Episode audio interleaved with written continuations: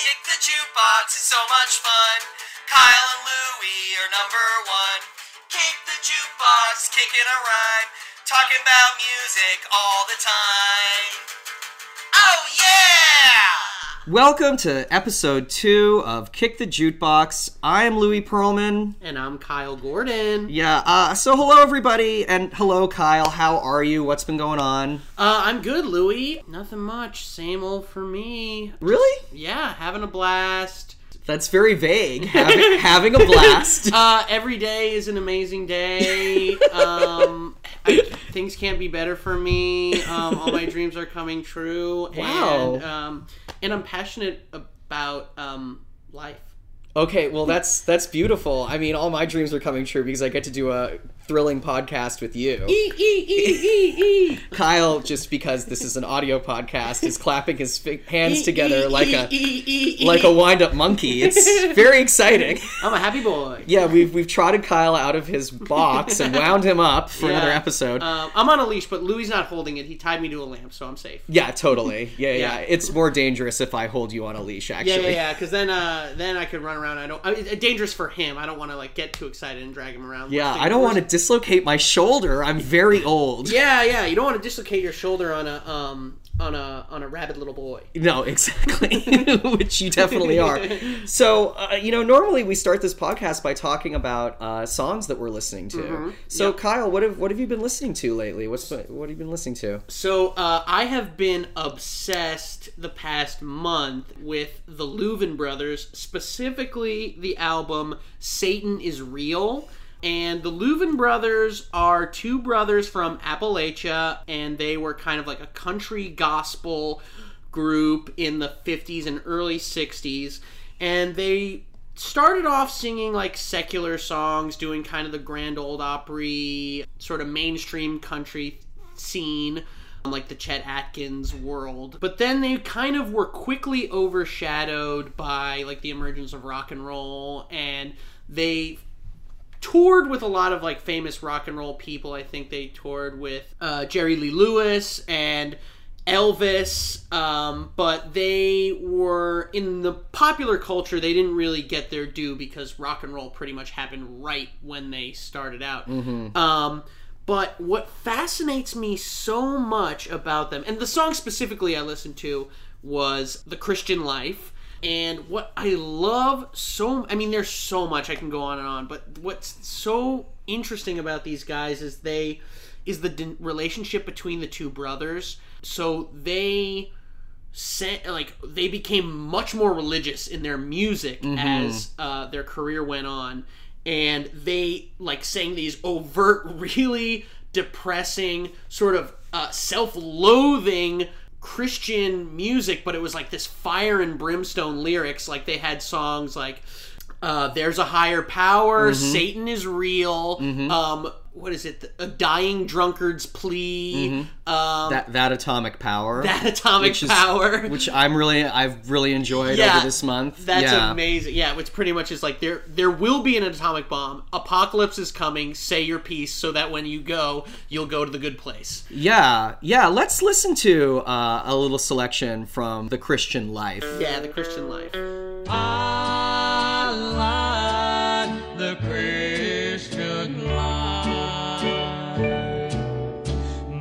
buddies tell me that I should have waited. They say I'm missing a whole world of fun. But I am happy and I sing with pride. I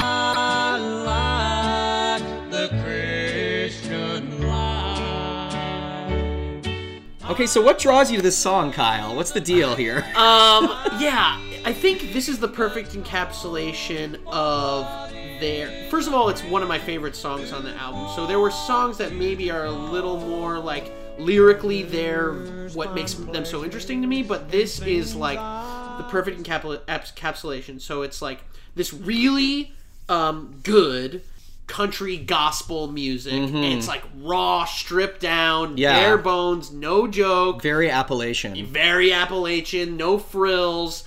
Um, kind of two brothers and their guitars and but the the content on this album, Satan is Real, especially, is like you have to know a little bit. The older brother, or well, I think older. Well, th- so there were two brothers, um, Ira and Charlie. Yep. And Charlie was the shorter one, the lower voice, and the good, sane one. Yeah. And the older brother, Ira, was the sort of uh, for the creative vision. Mm-hmm. He had the higher voice. He was like six foot four, and his younger brother, uh, or his brother, I don't know who was older, but his brother was like five foot something. Mm-hmm. And so they looked really odd together with the tall one singing high harmonies. And the older brother Ira was this raging, self-loathing, drunk, Mm-hmm. um, very violent, maybe potentially a little racist, Mm-hmm. um, and like really, really fucked up, troubled guy. Yeah. But they sing these like longing Christian sort of um, condescending, preachy songs, and like on face value, they're sort of weird, um, sort of preachy gospel songs. But when you think about them coming from uh, this tortured guy, Yeah. it's like just so fascinating to me because he's pretty much pleading with himself. He's like, "Do the right thing, but I can't. Uh, Satan is real. Beware. Bad stuff will come." But it, it, it's just so complex and interesting. Yeah, I, I think something that's interesting about them is that Ira had had this beautiful falsetto. Oh God, gorgeous! He hit like his range was incredible. And and the two of them have such a good blend, Oh my God. which is which is awesome. And they were singing these these songs. Now, in my opinion, based on songs like uh, like the Christian Life, uh, which we're which we just heard some of, and uh, also um, that Atomic Power. I think that there's a, and also too, uh, the, the the the album cover of Satan is Real, which features the two of them standing with their guitars, like in like like literally a cartoon hell Yes. and then they're flanked by a cartoon version of Satan, Yeah. which could not be less serious. Oh looking. God. So uh, I feel there's a hint of irony here. Uh, I'm wondering if if you feel the same because I'm hearing sort of there's an underlying tone of like maybe this is these are sort of songs we feel we have to be writing these are sort of songs we feel we have to be singing but like there's a bit of a wink that's like we know that this is that there's a ridiculous aspect to this what do you think about that Um, I wonder about that. I think I get the sense that they were at least Ira felt to me dead serious because he designed the album cover actually. interesting Um, he um, and actually, the album cover is not a cartoon Satan. They literally built a twelve foot plywood Satan that and like a when it's 12 foot plywood cartoon Satan. a Satan. cartoon Satan. Yes, yes, yes, yes. Or, but it wasn't like drawn on yeah after. It's yeah like they made this life-size Satan yeah, yeah, yeah. And Ira was an artist too, and I just think this is a really weird guy Mm-hmm. that um like he's not gonna sing your typical Jesus has come, Jesus has written song. Sure. He's gonna sing a song about a dying uh, you know, poor drunkard who like the the sing like the song the the the the gospel Christian song for the drunk degenerate, or he'll do a song, um, "Are You Afraid to Die?" Like, uh, and like I think he's just that's just his vision, and I think also that I I think I think this like this album cover is like famously sort of ridiculous. Yeah. you gotta see it to believe it. It's like it is like a cartoon hell. Yeah, it, I, I, I would say that basically what you're surmising is that what we're witnessing through these songs is we're witnessing a true testament of faith. Yeah. But just through the lens of like a very eccentric, Yes. strange DIY style artist. Exactly. May- maybe a little ahead of his time. Yes, exactly. It's like um, it's kind of like if Daniel Johnston was a little Yeah. more like he. It definitely get Jan- Daniel Johnston vibes, just in like this weird, eccentric sort of, you know, drugged out or uh, you know, really uh, alcohol like soaked person with really like an eccentric artist because Ira too was like a he was a painter he was a draw he was the consummate artist Yeah. but he was sort of grew up in a broken home and had these like Christian values sort of stamped into him, Mm-hmm. and it's just like this weirdo dude who's really like a virtuosic artist. Mm-hmm. His way of expressing that, like you know, this crazy stuff. So, uh, God, it's so interesting. Um, something about the the Louvin brothers. I don't know if if you know this, but they wrote Emmylou Harris's first hit. oh really? Yeah, which is called "If I Could Only Win Your Love." Oh, and th- this is that. this was uh, when they were just getting started out, and they were also songwriters as well as recording Mm-hmm. artists.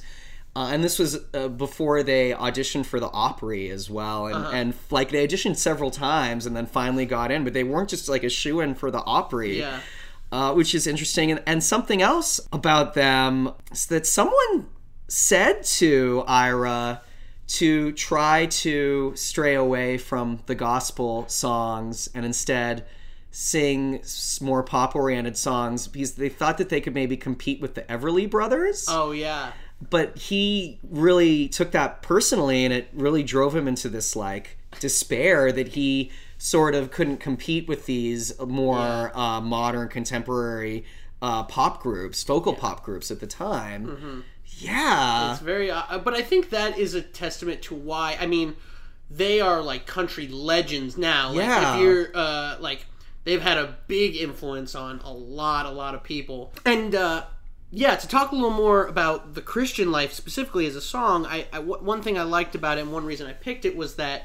Um, it- probably the most famous cover of this song was um, by the Byrds, the Gram Parsons version of the Byrds, where they sort of developed a more country rock style, and they have this great, pretty loyal um, uh, cover of this song on their album "Sweetheart of the Rodeo," and it is um, one of the first times that. Um, Louvin Brothers sort of got attention in the rock world, and they sort of solidified themselves as this um, mythic, sort of legendary band that had an influence on a lot, a lot of other people. so what you're saying is that if the Louvin brothers were still alive today they definitely would have ended up having an album produced by Rick Rubin right Oh, Oh, one hundred percent. I would, I would great or, that. or maybe Jack White right or or or, uh, or walk this way would have been um, uh, would have been uh, the River of Jordan. Uh, I personally would have loved that because, as a big Run DMC fan, "Walk This Way" is not one of my favorite things that happened Oh with them. God, it's the worst. it's the worst. I don't know why they couldn't have just set, rapped other lyrics over that beat, or they just weren't they weren't ready for it. Well, you know, I think that's a conversation for another podcast. Yeah. But the story behind how "Walk This Way" happened is very interesting. yes, yes. Yeah, very interesting, Kyle. Well, thanks for bringing that in. And what uh, beautiful song did you happen to bring along? Well, this is a song. Uh, I'll talk a little bit about where I'm coming from with this. Um, this is a song that I always think about when I go back to my hometown of Calgary. Uh, I'm originally Canadian. I'm from Western Canada. I'm from Calgary. And I was just there for 10 days uh, teaching improv to both adults and high school students at my old high school. oh wow, Yeah, that's which was awesome. it was a lot, yeah. and I was also uh, hosting the fundraising gala at my old high school, and the whole wow. the whole thing was a blast. And it felt like a homecoming. And whenever I'm in Calgary, I always gravitate towards listening to like 70s Canadian radio rock. And uh, the song I want to talk about is one of my all time favorites, and I listen to it constantly while I'm in New York as well. And it's uh, called uh, Sweet City Woman, and it's by a band called the Stampeders.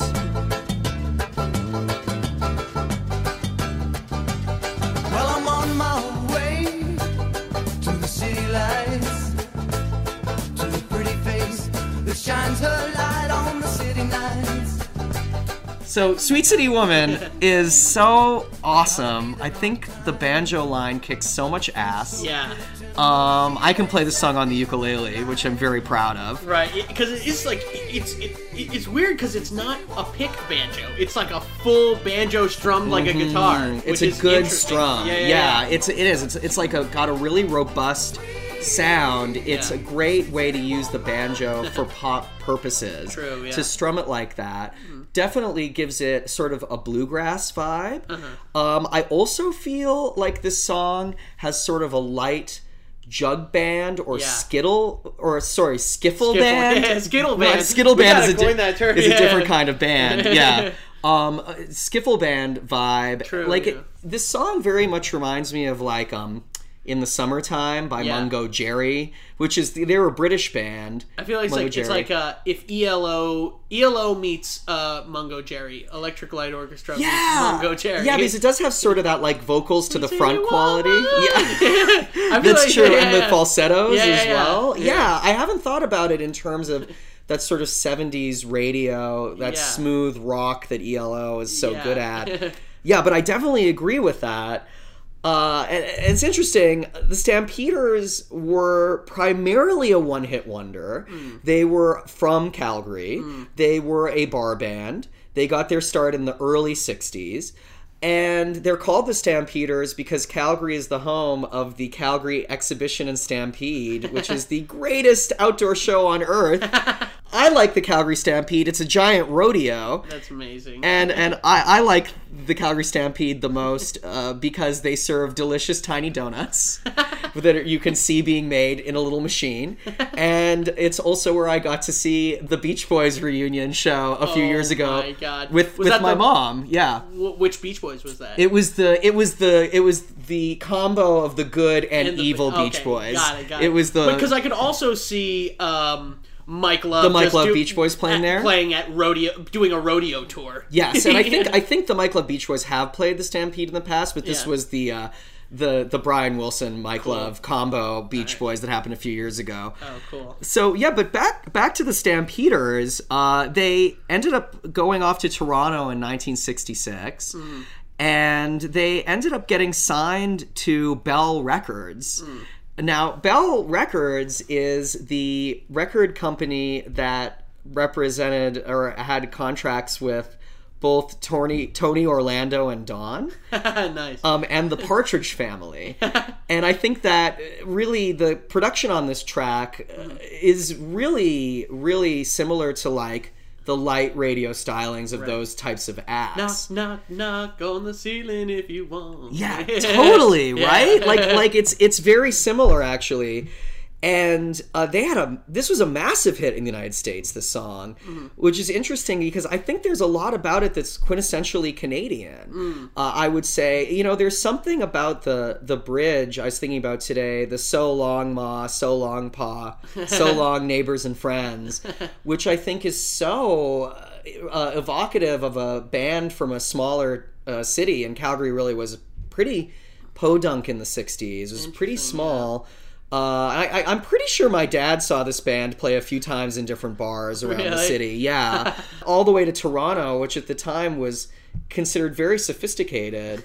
and also, the song is Sweet City Woman. It's a, uh, supposed to be about a woman from Montreal. Because that- that's that's like the cool, sophisticated city lady. Very much so, yeah, and that's why there's the the French uh, lyrics "bon c'est bon, bon bon c'est bon bon," or are that's that's the reason behind that. Interesting. Yeah, yeah, I I think it's I think it's a pretty beautiful, bright song that really captures a moment in both like 70s pop music history and also in Canadian music history as well. Um, songwriter behind this, this guy named Rich Dodson, and I, I don't think I haven't heard anything about him um, as tormented as as as Ira from the Louvins. I think he was a pretty chill dude. Yeah. and he was he's in the Canadian Songwriters Hall of Fame for writing this, ah. which I think is really nice. Yeah. And also for writing this song called Carry Me mm. as well, mm-hmm. which is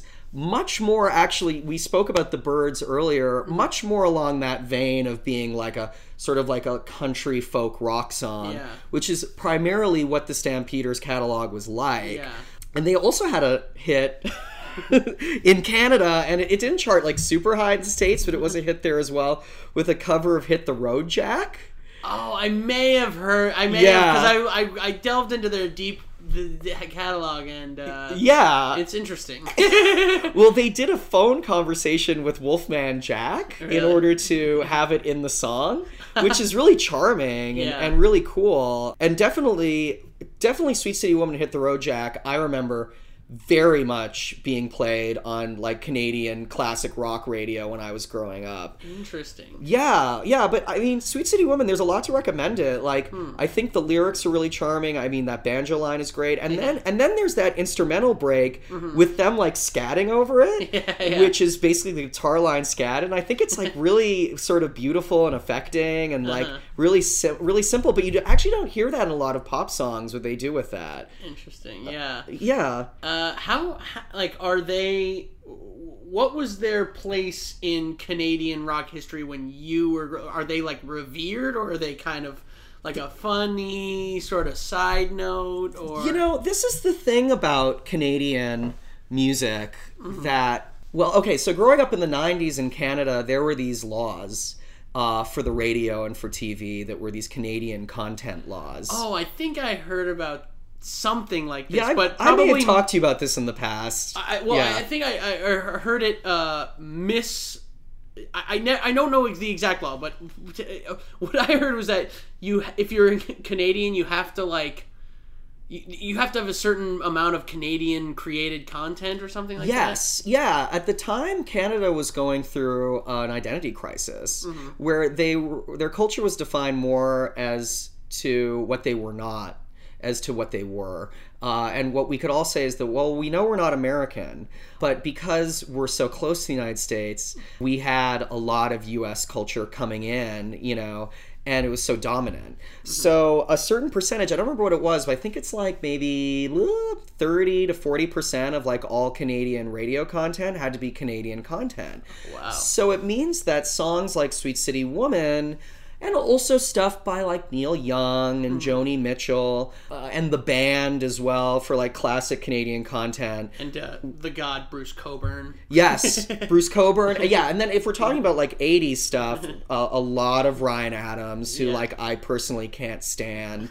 Um, 90s stuff, growing up in the 90s, I heard a lot of Barenaked Ladies. Mm-hmm. Um, personally, and I hope this doesn't make viewers angry at me, I really can't stand them. I think they're insufferable. Oh, the Bare, Naked, Ladies. I don't yeah. think that's controversial. it is it is to any Canadian, Canadian? listeners. Really? Oh yeah, um, it is. Uh, Canadian Canadians really love Barenaked Ladies. You know what? I don't want to get too off track. This Yeah, is so totally. interesting. I know And we, can can just follow cut this tangent. Yeah, yeah. Well, we can follow this tangent if we want. Yeah. Uh, really quick, but it's just like I feel like you know certain bands, like Dave Matthews Band, has like become has gone from reverence to reviled now. Sure, right? yeah. Uh, like those like nu metal bands, like kind of corporate rock bands, like Evanescence, Nickelback, reviled. For sure. Somehow the Barenaked Ladies avoided that. Maybe because they're so goofy, but they like. I feel like it, it wouldn't be crazy if they went through their own period of like being like the butt of internet jokes of being like, "Oh, you have horrible taste. You like the Barenaked Ladies." Yeah, yeah, no, I I mean, I would agree with that, and it's one of the reasons why we host a podcast together is that we have somewhat similar tastes when it comes to stuff like this.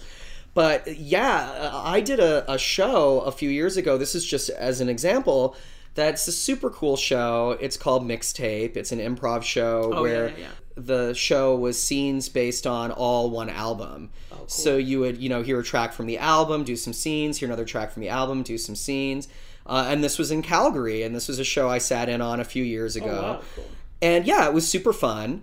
And we did Gordon. I was in town and we did Gordon. And, you know, afterwards, you know, we were during our party, our after party. And, you know, and I really don't want to at all sound elitist. I just felt like culturally this is re- just really surprised me. There were people saying, like, yeah, you know, my girlfriend had never really heard Gordon before this show. And I'm so glad I introduced it. This is an important moment. Yes, like you know, the same way that maybe we would talk about like certain like music snob records. You know, right. like maybe the same way that Yeah, I would right. talk about like Marquee Moon Yeah, or yeah, something yeah, like yeah. that. yeah, you know what I mean? Like, Gordon is like I I I, I don't want to, but it's like Gordon to me is like it's like the Bucknell a cappella band uh, like learned how to play guitar and it's like their sensibility and and don't get me wrong I went through a bare naked lady's phase Sure. yeah, yeah. That that doesn't Yeah, yeah. that doesn't surprise me Yeah, about you. yeah, yeah. Uh, also, the album's called Gordon, which is my last name, so I Yeah, totally. had So you had to- you had and to the, love and it. the liner of that is just listing different famous people named Gordon. And you were like, one day I will be in a reissue liner of this album. Yes, Yeah. exactly. Yeah, but um, yeah, no. Uh, we, we, we this could be a runner in the show. We, we we talk about all these great albums, and then we pick another thi- Barenaked Ladies thing to shit on. Yeah, I mean, I don't want to be too elitist and snobby, and you know, and I, I definitely have a lot of respect for people that have different taste in Yeah, music. yeah. It's just that Barenaked Ladies never really did it for me, you know. And this is me in grade nine came out when I was in grade nine, you know. Like it, it, it it's interesting, and and you know, and they sing about Brian Wilson, and Yeah. it's still it just doesn't do it for me. There is something about it that doesn't quite hit. Um, but that being said, uh, just to get a little back on track to talk about the Stampeders, there are all of these songs that loom really large for me that were played on format radio growing up, and definitely Sweet City Woman is one of them. Yeah. But also um, uh, Rock Me Gently by Andy Kim, Oh, which I don't know if you would even know that No, song. I don't know that song. Uh, Andy Kim wrote uh, is one of the co-writers of Sugar Sugar by the Archies oh. and then had like uh, quite a big Canadian. He's Canadian. Yeah. Uh-huh. He had quite a big following in Canada into the 70s, and Rock Me Gently kicks so much ass. and, you know, it's worth devoting more time to in a future episode. Interesting. Uh, but there's songs like that that I've definitely rediscovered. And then stuff like there weren't big radio hits here by more well-known artists that got played a lot like um Joni Mitchell, you know, uh, stateside you'd hear um, "Pave Paradise" a lot, Uh-huh. yeah. uh, but in Canada uh, you'd hear "Raised on Robbery" a lot. Interesting. Uh, I don't know if you know that song that well. It's But it's what's the di- why? it's Because it was recorded in Canada or something. no, I think it, it's actually because it makes reference to the Maple Leafs. Oh, So I think it was played more in Canada. interesting. Yeah, you know, and, and that's sort of how I clued in that some of these people that loomed really large in rock and roll and U.S. music history were secretly they were crypto Canadians, just like I am, which gives me a real affinity for them. Yeah, yeah. Yeah, Very cool. interesting, right? yeah, very Yeah. cool. Okay, well, you know, speaking of uh, deep cut Canadian uh, radio hit artists, I have a segue into talking about the radio and talking about something that Kyle and I did recently. Yes. Recently, we broke into the archives of NPR, the National Public Radio Archives, Yep. which are located in Evanston, Illinois. Who would have known? knew? Mm-hmm. We, we just happened to be in Evanston. I tripped, opened a, ha- uh, uh, uh, hatch. Mm-hmm. A hatch. I, Ira Glass flew out. yeah, yeah, Yeah. exactly. He was Yeah. Mm-hmm. like trapped down there, and um, the pre- he sort of flew up, but really the pressure that had built up in there, he sort of shot out. Yeah, he shot out like a Um, cannon. Yeah, he's not doing well. But um, But is Ira Glass ever really doing yeah, well? Yeah, true, true. He's such a fucked up guy. Yeah. he's so dark. Yeah, he's Um, a dark dude. yeah, and uh, so we went down the hatch. It turns out it's the um, archives of NPR, and we went digging around in there, and we found some uh, crazy, never before heard fu- uh, interview uh, audio, Mm-hmm. and it is crazy. Yeah. Yeah, dude. Uh, we heard some interview audio from a show that's never been aired. Yep. But you know, it's better just to uh, just hear it. So you know, this is a Kick the Jukebox exclusive. Yep. It's this is exciting. This is some serious shit, and it's going to be great for music fans all over the world to finally hear this unearthed. Ladies and gentlemen, thank you for tuning back in. It's me, Randy Gitz, and welcome back to Afternoon Seances with Randy Gitz. Okay, so I'm just going to channel the energies of the unknown and see if we can get a dear departed, deceased celebrity to hone in and come in and come in through our frequency and see how he or she is doing. Uh, here I go. I'm centering and channeling my energies.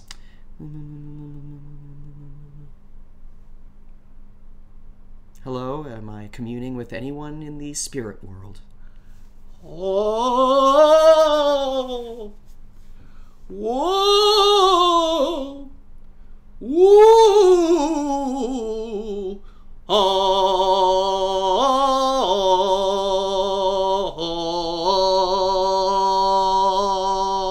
Dog. Oh, oh I, I, I thought maybe I was channeling a very, very pious monk, but then I heard the the word dog shit. Uh, who am I convening with? This is ODB, the old dirty bastard. Oh, oh my gosh, we, we have a really famous ghost on today. This is Old Dirty Bastard. Uh, you don't go by Big Baby Jesus anymore in the afterlife? No, I'm strictly the bastard. Ooh, oh, oh,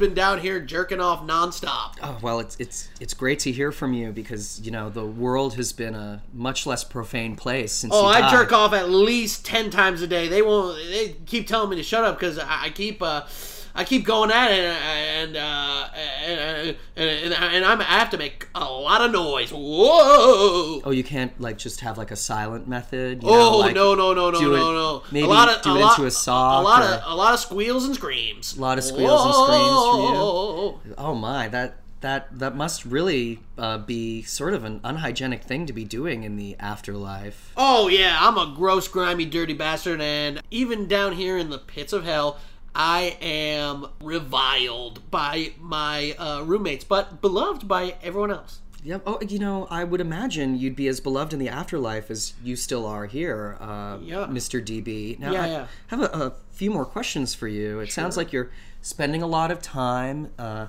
masturbating, which is Oh, you know yeah. acceptable to be talking about at afternoon NPR. That's fine. Oh, of course, What, yeah. what else are you doing right now? What, are you working on any new projects? What, what? How's the afterlife been treating you? What's been Uh, going on? yeah, I mean, most of the time I do spend um, uh, jerking off and watching Underdog, but uh, I am working on a project because um, my roommate is actually Tom Jones, and we've been working on a project together. People don't realize that.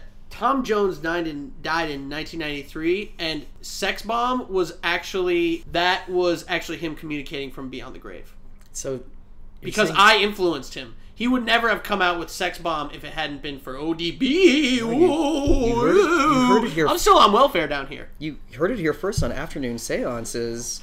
Ghost of ODB still on welfare, living with Tom Jones, who we've now learned to be deceased. Oh yeah. Very interesting. So I guess all those ladies have been throwing their panties at a hologram on stage when he tours. Oh yeah, yeah, yeah, yeah. That's my ghost. I, I'm I'm there with him when he's on stage. That's uh that, that is just the spirit of Tom Jones, and I'm in the audience sniffing panties and um, making a scene. Uh, you must just be living the life you wished you lived when you were alive. I, li- I wish the life I lived when I was alive. I do you ever uh, do you ever wear a bonnet just so you could hide hide cocaine uh, um, in your hair? Uh, yes, actually, I, I did last week. Whoa! I did. I, I wore a bonnet so that I could hide uh, just like a small, like small amount of coke. I was going to a dinner party, you know, and uh, me and some of my friends just we had some cocaine in the bathroom, you know, Whoa. between dinner and dessert. You know, really kept the conversation stimulating. I know. smoke crack with Terry Gross. Really? Yeah. Yeah. I, I smoke crack. Whoa. You know, it, it's interesting. I've actually I've never smoked crack with Terry Gross uh, before. But, Oh, yeah. You know, Terry Gross and I did go on a meth bender once. Really? Mm-hmm. She owes me ten grand. Oh no. Yeah, yeah, yeah. She owes Oh. me ten grand. We'll we'll have to collect on that. Is there Yeah. is there any way that you can collect on debts from from from the afterlife? Yeah, uh, my my options are pretty limited down here, but um, I actually uh, I could drop a TV on her head. Mm-hmm. I could drop a TV on her head. That's no problem for me. That's the type of stuff we can do. We can just kind of blow. It's mostly blowing wind. So uh, mostly blowing wind. yeah, yeah, yeah. Farts. yeah, yeah, yeah, yeah, yeah. TVs. TVs. Yeah, yeah, yeah. Um, I mean, it sounds like you're staying very active. oh Very yeah, I'm having a blast. You know, um, you know, I just like to um, I just like to fuck my pillow and wa- watch wacky races. So You know, it sounds like a beautiful afterlife. yeah, I'm having a blast. Now, let's let's talk for a second uh, about you know Wu Tang Clan has gone on without you. They've they've recorded a lot more, a lot of solo projects, some projects together. Do you have any messages for your your former clanmates? Uh, yeah, uh, I do have um, a message for my former uh, clan mem- uh, clan mates. Maybe for for Ghostface. yeah. Isn't it ironic that he is not a ghost yet you are ODB? Funny thing is, he is a ghost. Really? He is a ghost. you heard it here first, folks. he Ghostface Killah. is also a Ghostface coming through with the woo. Has has he always been a ghost, Oh, or was there yeah. a moment that he died that we didn't know about? Uh, yeah, he actually uh he died um in 2008, I see. and uh because he uh he made this list of uh, wackest rappers, Mm-hmm. and actually um J- uh Ja Rule, Mm-hmm. um Ja Rule actually uh you know had him sleeping with the fishes. That's news to all of us. Yeah, yeah, yeah. Oh my. yeah. Um, yeah, Ja Rule is people don't realize. Accusing Ja Rule. Yeah, yeah, yeah. He, he's the most ruthless killer of Killer. all. Even more ruthless than me, the grimy, the dirty old dirty bastard. Whoa. You certainly were known to be very ruthless in your time. Oh, that's me. Are you still killing people from beyond? Oh yeah. Um, uh, not not a lot because mostly, um, you know, my my powers are limited from beyond the grave. But I killed um, Anna Nicole Smith. Oh my gosh. Yeah, You yeah. heard it here first. Yeah, Did yeah. you drop a television on her? Yep. Oh no, that's Uh, terrible. That's my only method. Whoa. you just drop you're just dropping TVs all over the place. Yep, it was it was a really tragic thing. Uh, but you know what? Uh, sh- she didn't pay uh, alimony. Oh, that's that's amazing. Oh, You know, it's it's really just incredible to hear from you, and it sounds like everything's going really well. I, I guess my last question for you this afternoon, before we cut to the news, would be: Do you have any messages for your fans who miss you very much, Mister Bastard? uh, yeah. My my message to all my fans is. Whoa! Whoa! You can get port through airport security if you put the heroin in your butt. This is good to know. Thank you, thank you so much for coming back through the astral plane and speaking with us today on afternoon seances. No, thank you so much, Randy. It's been a pleasure. Yes, it's been a pleasure. I, I hope we get to speak to each other again. Oh! whoa. Ghostface, catch the blast of a hype verse. My Glock burst, leaving a hearse. I did worse. I come rough. Uh, wow! Ladies and gentlemen, you heard it here first. An interview from Beyond the Grave with ODB sounding very different than we remember him. Oh, it was really spooky. Um, just uh, uh, un- so it was like uncanny to hear his voice, but um, he sounds totally different from Beyond the Grave. He really does, but he still sounds like he's thinking about a lot of the same shit that he was thinking about when he was alive. A lot of the very similar themes, totally different voice, totally weird. Yeah, but I mean, I guess that's what happens when you die. You know, Yeah, that's what I hear. you know. Sometimes you get the signal gets sort of, sort of, you know, altered as Right. it comes back into the land true, of the living. true. And But- you sort of get boiled down to your essence, you know. No, you trim all the fat in, uh, in the afterlife. and that interview truly was the essence of ODB. Yep. I am so Nailed glad it. that we keep breaking into places where we don't belong, Kyle. Yeah, exactly. It's one of my We- favorite things to do with you. We're treasure hunters at the end of the day. That's the biggest part of this podcast is we just find gold. We're basically the Indiana Joneses of rare music recordings. Oh, recordings. 100%. And Mm-hmm. uh, the um, we could say we're the Lara Croft of uh, Tomb Raider of uh, NPR. Yes, absolutely. It's beautiful. It's amazing. Yep. So I I mean that actually goes into our album of the of the month that we want to talk about. Yep. We want to talk about Wu Tang Clan Enter the Thirty Six Chambers. Yep.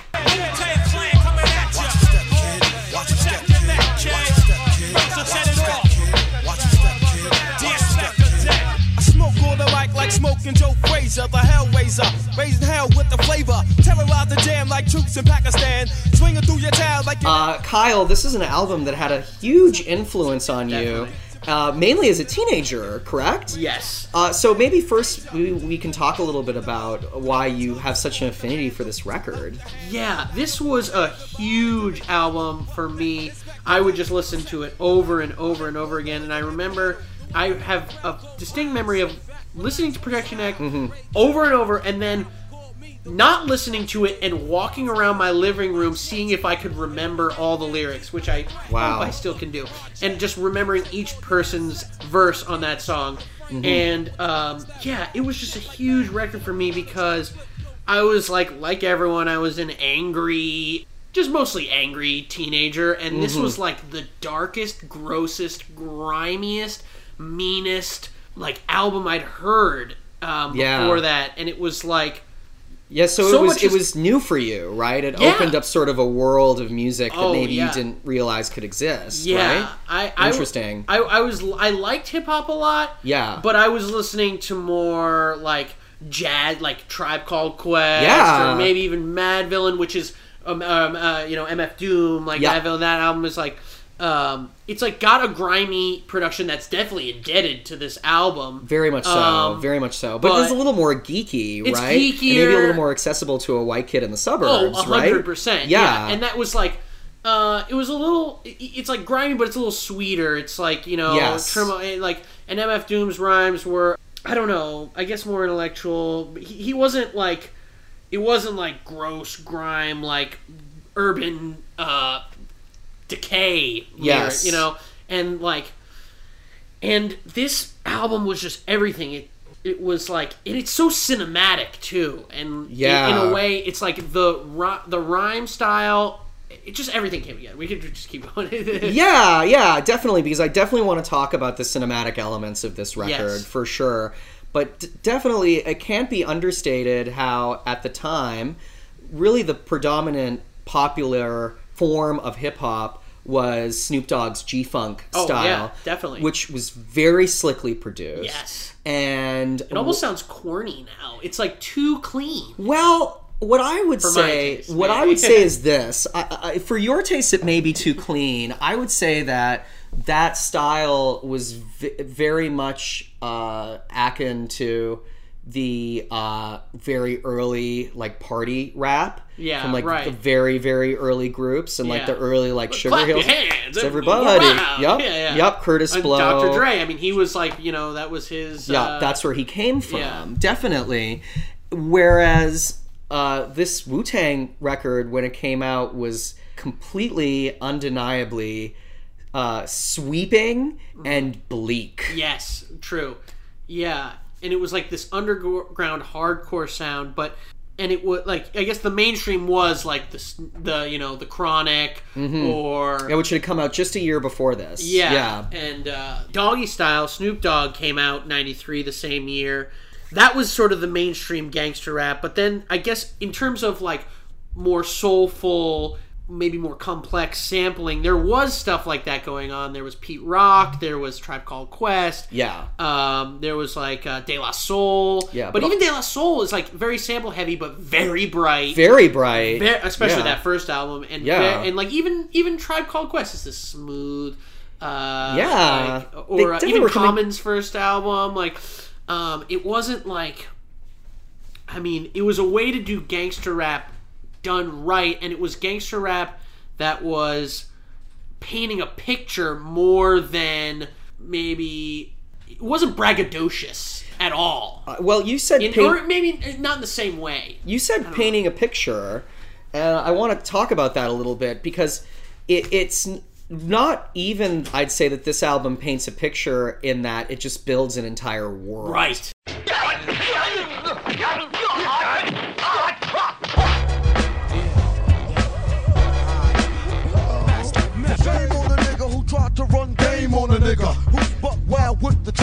Shame on a nigga who tried to run game on a nigga. Who's buck side fuck ass up. Yo, hot one, hot two, hot three, hot. Old dirty bastard, live and uncut. Styles unbreakable, shatterproof. To the young youth, you wanna get gun? Shoot, blah. So let's talk a little bit about where Wu Tang was at the time Yeah. when they wrote and recorded this. For those who might be a little less familiar with them, something that's interesting about them is that they're really a disparate assemblage different rappers that Yeah. were from Staten Island. Yep.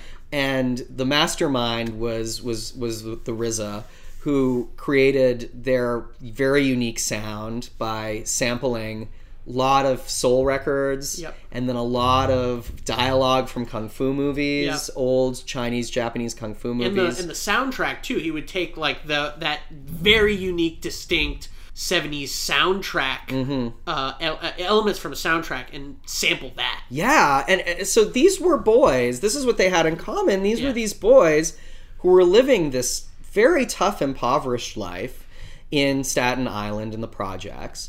Uh, just to to harken back to our first episode, it's comparatively to the Ramones, just because I think it's an interesting contrast. Yeah. The Ramones were fairly middle class, Yeah. living in Queens Distinctly middle class. Distinct. Yeah, distinctly yeah. middle class. I would agree with that. They were these white kids. Yeah. They were able to rehearse in their mom's art gallery, Uh-huh. and then comparatively, here's the Wu Tang Clan. You know, we're talking 15 years later or so, uh, and they didn't have the luxuries that you know other New York music scenesters did. They really were very impoverished. They a lot of them were were drug dealers. Uh, so so what do you think made them gravitate towards this specific sound and and this specific this entire world that they created around their circumstances?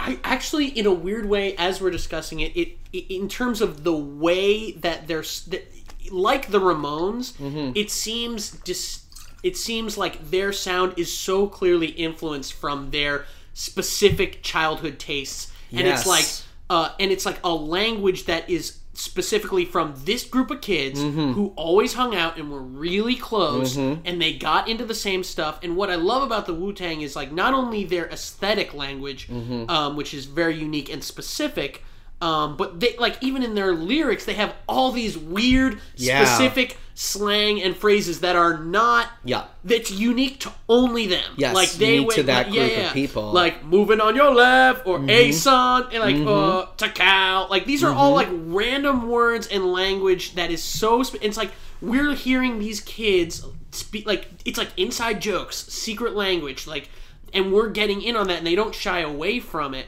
Um but like just to the aesthetic sense it's like what what were they into? It's like they're into comic books Very much so. they're into like cartoons Yes. they're definitely obviously into like kung fu movies Yeah. they're into like um like sort of uh, nation of islam sort of Yeah. uh but like Black empowerment. black empowerment but Yeah. like this broad like street ph- like philosophizing Mm-hmm. um that is like really specific to them Mm-hmm. um and then like you know soul music from the 70s Yeah. and it like seems not it, but it's just like they encapsulated what it was like to be it's like oh this is uh you know like a bunch of poor black kids growing up in staten island on the 70s this is what they're into. Yes. and they combined it perfectly. But then also it became like uniquely uh, a new york sound too. Yes. because of that bleakness and the dreariness. And you watch the music videos they're in this like desolate Mm-hmm. uh, they're being desolate alleyways or hallways. It's scary. It's spooky. Yes, there's a spookiness, and and then of course there's like this the Gravediggaz project Yeah, from yeah. the RZA, which is like very horror oriented. yeah yeah yeah And I would say that uh, the uh, Wu Tang as a project certainly owes more aesthetics to uh, like kung fu genre film than horror. Yeah. But the element is still there, and they certainly were threatening. They Yeah. were genuinely threatening. Yeah. Uh, I was reading today about a anecdote. I don't know if you know about this. It's really interesting. It was I read an interview today with Danny Hastings, Mm-hmm. who was the uh, photographer for their album cover for this oh yeah and he was talking about when he met them. and he was at a show that was in Staten Island that was with what he described as an old school rap group. okay And he specifically did not want to say who the old school rap group was because he didn't really want to like throw shade at them. That wasn't the point of the anecdote. Yeah. But apparently those guys were up on stage doing their thing, doing their like call and response stuff. and apparently the Wu Tang clan bust onto the stage and they kicked the sound guy out of the sound booth and like RZA took over the sound booth and they were wearing their stockings over their heads that they're wearing in the actual um, album cover, Oh Yeah. which is what inspired um, him to think about using the stockings Oh, for for the album cover. Yeah, and they kicked these guys off stage. They put on a beat and they just started chanting, uh, you know, Wu Tang Clan ain't nothing to fuck with, like over and over again. And apparently the my crowd went wild. That's amazing. Yeah, and and I think it's an interesting story because it's a literal interpretation of the old making way for the new. Yeah, like yeah, it yeah. literally Like, happened on stage. Yeah, yeah. And it's also something that probably could have only happened at that point in time. You know, that security was lax enough at this show. Uh-huh. Just like, we in, know nothing the- we can do. Yeah, There's more of them. Yeah, okay, well, these guys There's are on like stage now chanting. Yeah. Yeah, like, Yeah. But, and apparently it made a lot of people who were going to hip hop shows in Staten Island go, like, who are these guys? And they were genuinely frightening and, Yeah. and, and they were genuinely uh, aggressively thuggish and that was something they didn't shy away from Tiger style. Tiger style. Yo, huh, huh. Wu Tang Clan ain't nothing to fuck with. Wu Tang Clan ain't nothing to fuck with. Wu Tang Clan ain't nothing to fuck with. There's no place to hide once I step inside the room. Dr. Doom, prepare for the boom. Bam! Oh man, I slam. Damn, I scream like Tarzan. Um, I'll be tossing it. I- I- now okay now i think that's all really interesting. I want to mm-hmm. backtrack a little bit. I want to talk a little bit about the kung fu movie stuff. Uh-huh. Uh, because i feel like that is part of the puzzle that is so new york uh-huh. in that they would be going very often over to 42nd Street to these grindhouse theaters that were just showing constant 24/7 kung fu movies, mm-hmm. chilling out. They were probably getting really high mm-hmm. and watching these movies. Yeah. And the reason why I want to talk about this a little bit is because I think it's interesting that at the time, uh, you know, that was something that was happening in New York. Uh, definitely, that whole sort of underground movie scene influenced a lot of different types of artists. But it took the minds of those guys, and specifically the RZA, to synthesize that aspect of those movies and and make a parallel to their circumstances. Right. So I mean, what do you think about that, Kyle? Why do you think that happened? You know, they why did they gravitate towards these movies so much? I, I well, I think in terms of their music, it's the combination of like gory B level, just action violence for the sake of the, the- violence. the, visceral element, yeah, right? Like these uh, the movies, it's like these are just like bang bang, knock them up, like just for the sake of it, and that's why they're in these grindhouse series. Like people want to see violence, let's just give them pure violence. Yeah. But there was this sort of um, very broad, like street philosophizing that would happen in these movies, like Yes. that I think they gravitated towards. And th- when you hear them talk about like deep philosophical concepts, like they like the the, the, the like the thirty six chamber, like they I think they they throw out these like deep philosophical concepts and then they go back and uh, assign value or meaning to them. And I think they, but just like the idea of this of like the wise. um it's sort of like a stereotype that was promoted by these movies, but it's like the wise old Chinese um folky Yeah, master definitely. uh, is like the a really big theme and they speak like that person you know like they, they talk like that guy They like, frame their rhymes around being that guy. yeah right. right, Yeah. yeah. and um and then they you know they famously came out which i've never read but the tao of wu Yes. Oh my God, book. yeah. i don't know i don't know if it's good or not but Future episode we'll review it. the Tao of Wu. Yeah, we'll get to it. I mean, yeah. they came they came up with their own philosophy, and it's uh, but it's like cool in that way. And I think it I think it had to do with the fact too that these movies were like that's why it.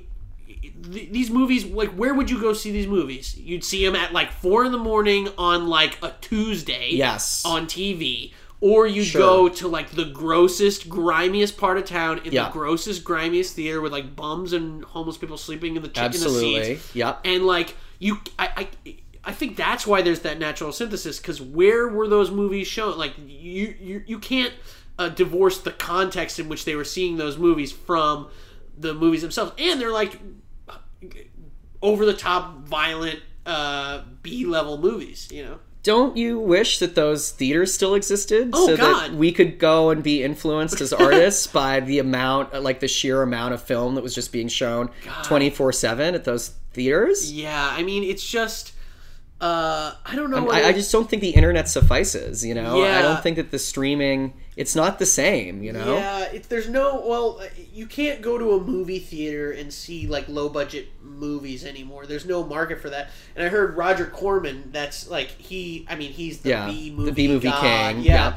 and he, he one of his big laments is well, apparently there is a, a renaissance happening with um, Blumhouse, which uh, is the production company that did um, Get Out, Mm-hmm, and they have but that's still, I think, a universal subsidiary. You know, yeah, a subsidiary. True, true. Subsidiary. But they have a, he has a strict cap on his movies can not go over four million dollars. Yes. Yeah, yeah. Which is awesome. Yeah. Yeah, and causes economical filmmaking. Right. Which I think was a big influence on the Wu Tang and a big influence on the way they rapped. and the production. Like, I mean, the the, beat, the beat sounds so gross because they used cheap, shitty samplers and and drum machines. And they said that actually during the recording of the album. They said, We're not audiophile guys. We want this to sound loud and we want this to sound raw. yes, You know? exactly. and I think that's interesting. And, and then on the rap side of uh, where they were coming from musically, the way they were influenced by the kung fu movies, Uh-huh.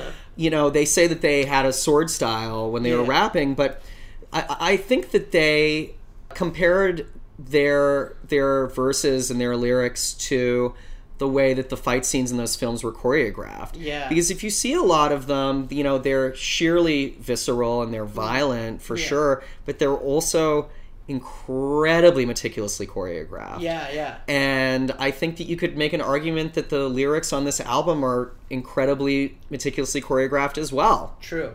Uh, but I think like kind of like um like drunken boxing, I would compare it to. You know, like well, maybe some of them. I, I'd say some of the Wu Tang drunken boxing. Yeah. Some of them other styles. You yeah, know? true. And that was what's so cool about them too. Is like that as a teenager, I was like, ups, like so cool. Is that it's like it's like all these new characters are Yeah. introduced all at once, and it's like a superhero team where they all so. have such distinct characteristics. Like uh, and and I think that happens a lot in kung fu movies too, or like um, I or agree. like samurai movies. Like have you ever seen Seven Samurai, the Mm-hmm. uh, Kurosawa movie? Like each guy has a, a different style. Yeah, they, they and- got a thing. Yeah. yeah, and like, i- but they work so well together, and there's no leader necessarily, right? Mm-hmm. And I think that's a a cool part of too why they were all masked and anonymous on the on the album covers. Like, And some of them aren't even on the album cover. yeah, yeah, yeah, yeah, Yeah. yeah. Um, and it was just so cool. Be, like, I, I, it was like a superhero team. Very much so. Yeah, and, and they were very much like the the Avengers of, of, of hip hop at the time. Yeah. It's actually interesting to compare them to the Avengers because very much like Marvel Studios has this like grandiose strategy for the solo films and the group films. True. The the RZA had this completely laid out very bold strategy for someone who was not a well-known producer or rapper in, in the scene when he recorded this first album. Like apparently he came into Firehouse Studios, which were the studios where they recorded this album, which were apparently just disgusting studios. uh, I read today in that same interview uh, with the photographer uh, with Danny. I I read. he said chicken wings everywhere uh discarded blunts just like just like shit all over the studio. He said he's never been in a more disgusting recording space. And apparently the RZA camped out there for six months and said to them the people that run the studio said i can't pay you but I'm going to record six albums and I will be able to pay you. And then he recorded those six Wu Tang albums that oh, were the first album and then the solo albums. Wow, that oh my God. I didn't know that story because there is a clear era that all the solo albums before the second album, was, Yes. the, the, the production got way cleaner and Yeah. I got way They less were- it into was them di- after that. different, different. I guess yeah. it was so it was. It, this is the first because there's an era. It's like the best albums are this one, the GZA's first album, mm-hmm. Raekwon's 1st mm-hmm. album, Method Man's first album, Yep. ODB's first album. Yep. And then I guess the last one would be Ghostface. Yeah, and they- and they had- Ghostface album even is getting a little cleaner. it's segueing into the Yeah. other sound. Yeah, and and the thing that's so interesting about this is that they had he had this plan. Yeah. You know, very much like Marvel was like, yeah, phase 1 starts with Iron Man and ends with the Avengers, you know, and it's like and part of the first Wu-Tang record was to lay them all out as characters and then we'd follow their sagas individually from there. And I think when they first signed um, their contract as Wu Tang, they also, um, I think they signed they, they signed on for they each got their own individual contracts as well. Yes. which was sort of unprecedented because th- their Yes. plan was never. They were this loose conglomeration, but Mm-hmm. they, they thought of themselves as like a business enterprise. Yes. more than or if not equal to a band. which is so smart. Yeah, right? and so forward thinking, and Right. also takes so many concepts of, of M- the MCs and the DJ that, that have been existing since the beginning of hip hop to sort of their inevitable conclusion. Right. As well, which is which is very cool. Yeah. So, I mean, follow up question to that is who's your favorite member of the Wu Tang Clan? Who so tough, so tough. Yeah. I've gone. I mean, I can't. It's I, I love different ones for different reasons. Yeah, totally. Um, Raekwon's solo album is probably my favorite in the whole catalog, Uh-huh. other than this. Uh-huh. I GZA is the most technically proficient. Sure, And he yeah. lo- like he still blows my mind when I hear those rhymes, Mm-hmm. uh, especially on "Protect Ya Neck." He is the last. He has the last verse Mm-hmm. on that one, and. uh Who's your A&R mountain climber who plays an electric guitar? I love that, and, and he's like, I was like, yeah, you're, that's me. Yeah. Yeah. that's me, like liking you, but Yeah. you know, uh, and um, but I think the one I relate to most, and if I was in the Wu Tang, I would be ODB. Yeah. because he's just like he's all personality. Yeah. He's fucking unabashedly insane. Yeah. his He's all- style he's all was impulse. the craziest and the newest, and like people didn't know like.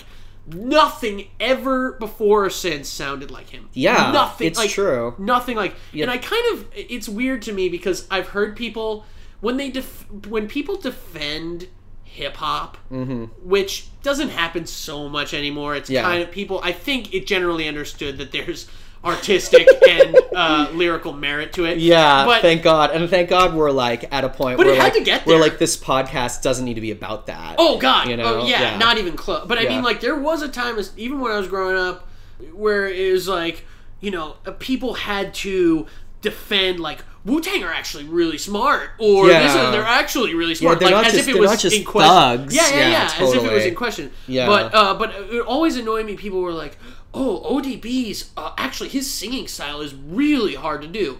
And I don't really know whether that's true, and I also don't know whether that's important.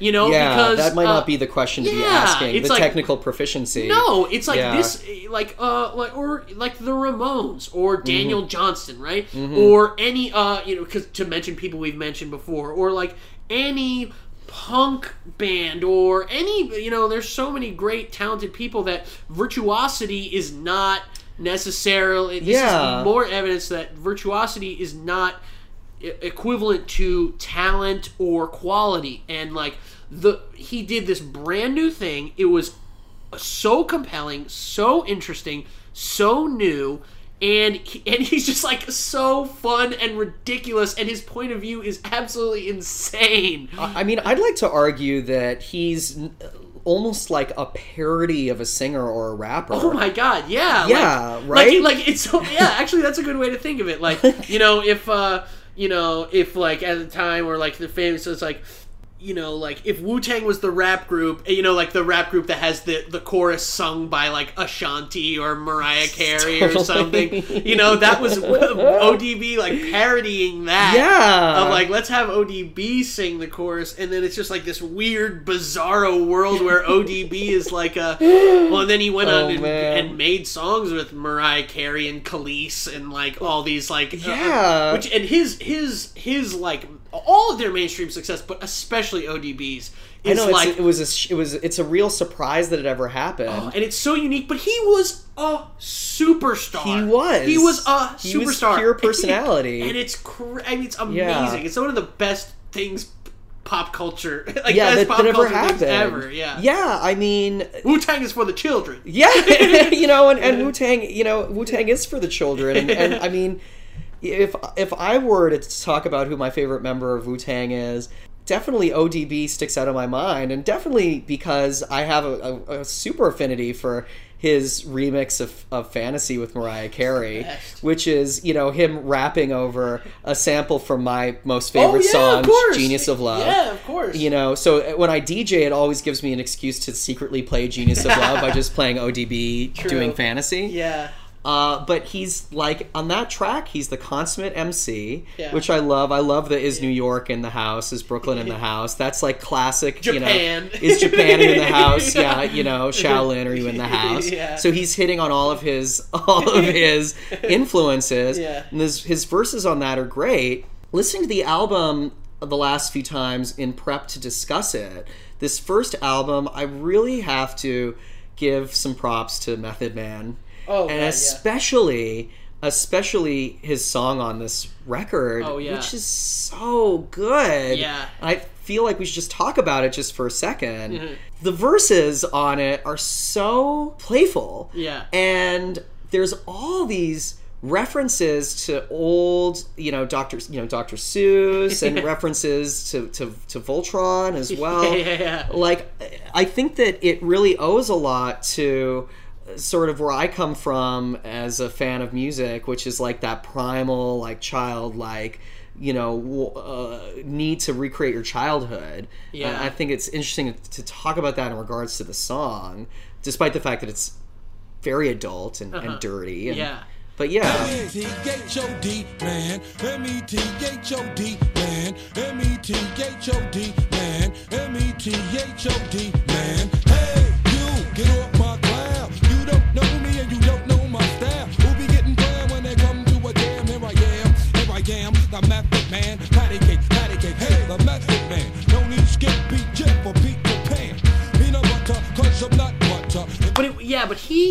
always felt to me like the most playful, sort of like the happy, gross, grimy stoner type Yeah, of guy. I mean, he's definitely the stoner, but like Yeah. he but he he was always the li- he had the lightest touch. He I did, think. yeah. But he Um, was sharp, though, yeah, right? yeah, I- yeah. I guess if I were to be a member of, of Wu Tang Clan, I would probably be Method Man. Yeah, I could see that. Yeah, yeah, yeah. Method Man to your ODB. Yeah, yeah, yeah. I could Yeah. definitely see that.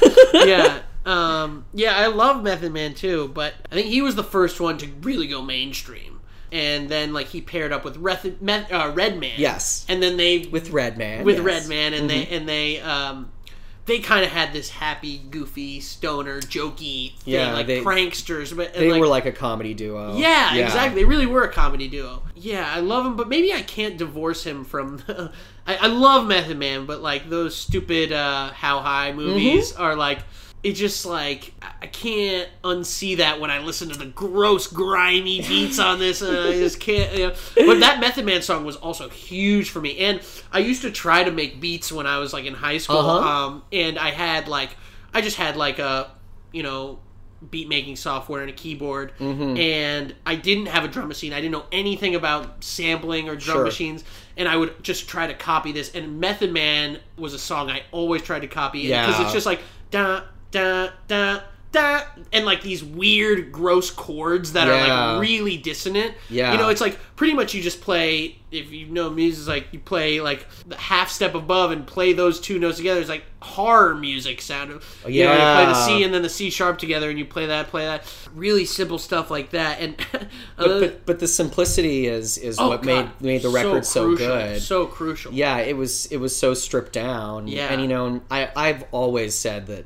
You know, coming from like a background of being like a new wave punker, uh, you know, I, I really feel like hip hop and punk are just the same genre through two different through a different through, through a different lens. Yeah. and and this album is is so direct and and the samples are so simple and I think that it's it's very similar to what a lot of punk groups are trying to do by just playing three chords over and over Yeah, again. totally. Yeah.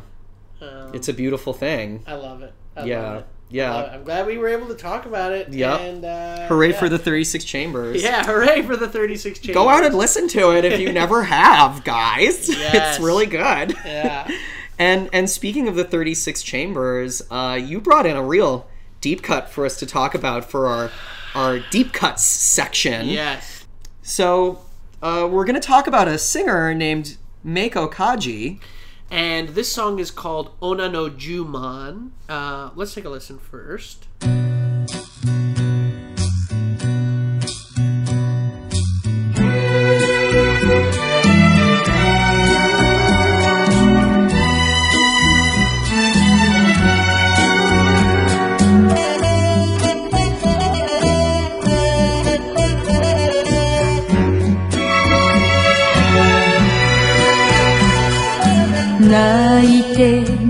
した女の涙をそっと川に浮かせばさ川は溢れて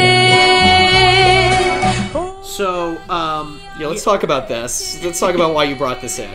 All right. well, if we're talking about 36 chambers, I mean, this is like Sample City. Yeah, very much Um, so. They didn't happen to sample this song, um, and this song really wasn't widely known in the U.S. Um, or, or, or this singer wasn't widely known. This song still isn't that well known, but other songs she's done is a little more well known now because Meiko Kaji was an a, a Japanese actress and singer, and a lot of her music appeared on uh, exclusively soundtracks for the movie she was in, and she was in a lot of sort of Japanese B B movie like karate movies, um, but Mhm. really cool, really stylized. Mm-hmm. Didn't get a wide release in the U.S. And I think the only people who saw them were probably the Wu Tang Clan, uh, Robert Rodriguez, and uh, Quentin Tarantino. Yeah. And famously, Quentin Tarantino used a lot of her music and was influenced by the movie she was in in making uh, Kill Bill, and actually used a lot of her music in, or some songs for. Uh, in the um, Kill Bill movies, famously Sure. Shura no Hana, which is a Flower Mhm. of Carnage. Mhm. I just love this. It's so like uniquely 70s. Yes. It's, it's like sexy but like dark Mhm. and I mean it is just Sample City. The, the the Japanese, I would say, have an amazing handle on the combo of sexy, cute, Yeah. and then like digging into the darkest reaches of humanity. Yeah. And and you know that 70s grime Yeah. cannot be replicated as hard as as one tries musically. There was something about the production techniques, Yep. especially the low budget production techniques that were specifically coming out of other countries. Yes. I, I would say that this loops back to talking about Sweet City Woman, which I don't think that that technique could be replicated now. And I would say the Yeah. same about this song. Yeah, it's a unique of it it's uniquely of its time and place. Yeah. And I mean, I think a lot of producers just they try to replicate the sound, but you can't. It, it- the equipment doesn't exist because they used uniquely shitty equipment that you can only get in Japan. And this music, Meiko Kaji's music, is like really hard to find still, even today. Yes, Uh, yes. I mean the, the the the like the well-known songs that have been used in Western movies or Yeah, sampled by like it, like from Kill Bill. from Kill Bill. Yeah. Those are now accessible, but like if you want to f- buy an album, I mean, you'll have to go to a Japanese site, and then you got to read Japanese, and then it's. Just, I mean, you like, you know, you got to go a long way to get it. Well, that's actually something I want to talk about for our listeners is that this song was really hard for me to track down when I wanted to listen to it. So it w- will not appear on our Spotify playlist because it does Really? not exist not on, Spotify. Spotify? No, the only two songs by her that exist on Spotify are the Kill Bill songs, Oh, which I'm more than happy to include in the playlist. That's why this. I didn't want to. I didn't want to listen to that. Oh man, I sh- maybe we should have done it because I was thinking because I it's didn't want to pick that because I, I I wanted something less obvious. I found a I found the only version of this that exists on the internet is on Vimeo. Ah. So if you go to our SoundCloud page in the episode description for this, I will post the link so that everybody can hear the full version of this song. The song is is is gorgeous Right. and certainly is rife for sampling. Yep. And it has a Wu Tang connection in that something very weird happened Oh, about yeah. seven years ago, which I think is is worth talking about. So the the RZA was accused of playing a sample from a song uh, by Meiko Kaji that's called uh, Gimme Yo Watadori. And this is a song that we could literally not find online Yeah. at all, but apparently it bears similarities to the first track from Kanye West's record that uh, RZA co-produced. Yeah, Dark Fantasy from my Dark Twisted Fantasy. Mm-hmm. Yeah, dark fantasy. So this is such a weird story. I've never heard of this happening before. She and her company sued him, claiming that they used the sample without clearance. Then he claimed he countersued because he claimed that then um, Kanye's Kanye was under Def, Def Jam at the time. That Def Jam didn't pay him for his work because of this lawsuit, but he claims that the piano line was influenced but was different and was recorded in studio by a pianist and he claims that it was so simple that he said the least talented musician in the studio could play it that was his quote uh, so that's why he didn't end up sampling it because it was so easy to replicate Yeah. is, is this just bravado on, on RZA's part what, what do we think about this I don't know. It's weird. Um, yeah, I think we're getting into some really dangerous territory with all these lawsuits co- being thrown around. It's inevitable. It'll never stop. Um, I mean, that's just the nature of the music industry. But um, I listen to Dark Fantasy, and it is just one chord. Uh, Yeah. I don't know. Whatever. Yeah, I wish that maybe RZA and uh, Meiko Kaji could just be friends and like hang out and talk about the movie she was in and like Me have a love fest and too. collaborate on a project together. That's what I wish. I, that's what I wish for both of them. Um, why can't Why can't music stars just be friends, Kyle? Why not? uh, yeah. Uh, well, from what I know about Meiko Kaji, she is um, entirely uninterested in her uh, American fame or coming to America or. I mean, sh- sh- she's doing fine.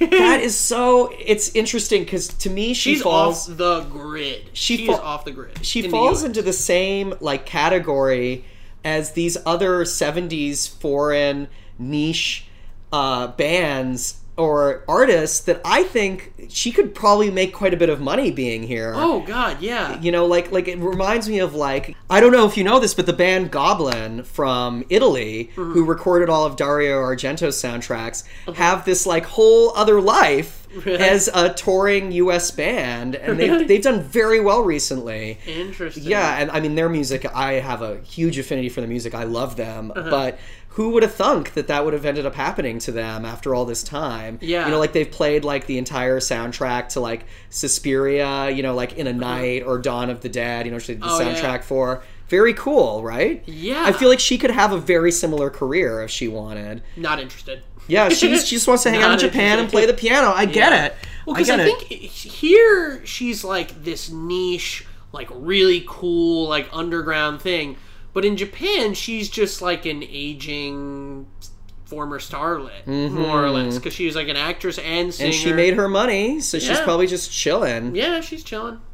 She's chilling. Well, Kyle, We should get her here. we should we should get That's her here for this podcast. Yeah. I was gonna say she's chilling just like how it's nice to chill with you Always. and talk about music. Always. Oh, this wraps up our second episode of Kick the Jukebox. That was so fun. Oh my I god. learned a lot about Wu Tang doing this, which was a super big treat. Good to dig back in. I hadn't really listened to the album like I, I, I hadn't listened to the album like that in a while. So. We actually, uh, it's something we didn't talk about, which we can just touch on just for a sec, is that we've both seen them live. Oh man, yeah. We didn't even mention that. I just saw them at Roots Picnic in oh. October. Oh, wow, And okay. Amy Schumer introed them. Oh my god. which was really interesting. It just shows the wide-reaching influence that they had on so many different types of people. Everyone loves them. Yeah. Everyone, lo- every type of person loves Wu Tang. Yeah. Um, yeah, I too saw them at Webster Hall when I Uh-huh. was in high school. oh man, that must have Um, been so formative. It was so cool. Was it when ODB was still alive? No, his Okay. mom came out though. Oh, And- cool. So this one must have been 2008 or 9. Okay, yeah, yeah, yeah. That's Um, right. You're a little younger than me. I yeah. forget. Yeah. Yeah, but uh, they brought ODB's mom out, and it was really cool. There were like 40 people on the stage at all time, and um, uh, one of the uh, Wu uh, affiliate bands, they have like, if if Wu Tang is a world. Wu Tang has become a universe. There are like Mhm. so many bands that are affiliated with them. Mhm. I think it was the band Ice Water Mhm. um, was opening for them, and th- something happened with the sound system. it reminds me of that initial story when you mentioned they sort of stormed the stage and kicked off that old school band. Mm-hmm. They were on stage and like, "Fuck you, sound man! Fuck you, sound man!" Yeah, fuck the sound, sound man, fuck the sound man. It got everyone to be like, "Fuck you, sound man." Felt really bad for that sound man, but uh, it was really cool. I love it. I love it. Oh my gosh. Well, listen, that wraps up another episode of uh, Kick the Jukebox. And, you know, it's been so fun, Kyle. Yes. I, I've just loved this. So, for people that want to know where they can find us, uh, our podcast is hosted on SoundCloud under the account name Kick the Jukebox. You can find us there. If you want to drop us a line there in a comment, we will chat with you and respond about anything that we talked about in this or in the first episode. If you check out uh, Kick the Jukebox on Spotify, you can find our Spotify playlists about the the two episodes. Yep. And uh, we're also on Twitter at KTJB Podcast. uh, we're on Facebook if you look up Kick the Jukebox. We're on Tumblr if you look up Kick the Jukebox. It's just kickthejukebox.tumblr.com. So there's plenty of ways to find us, plenty of ways to get in touch with us if you're enjoying these episodes. And Kyle, we're really excited because in a month, what album are we going to talk about? A Beauty and the Beat by The Go Go's. Yes, so we're gonna take a little trip to sunny California and the uh, sun-drenched, bubblegummy '80s to talk about one of my favorite records and uh, uh, Beauty and the Beat. Uh, we're gonna have a lot to talk about, so please join us then. This has been Kick the Jukebox. Wahoo! Goodbye. box is so much fun. Kyle and Louie are number one. Kick the jukebox, kicking a rhyme, talking about music all the time. Oh yeah!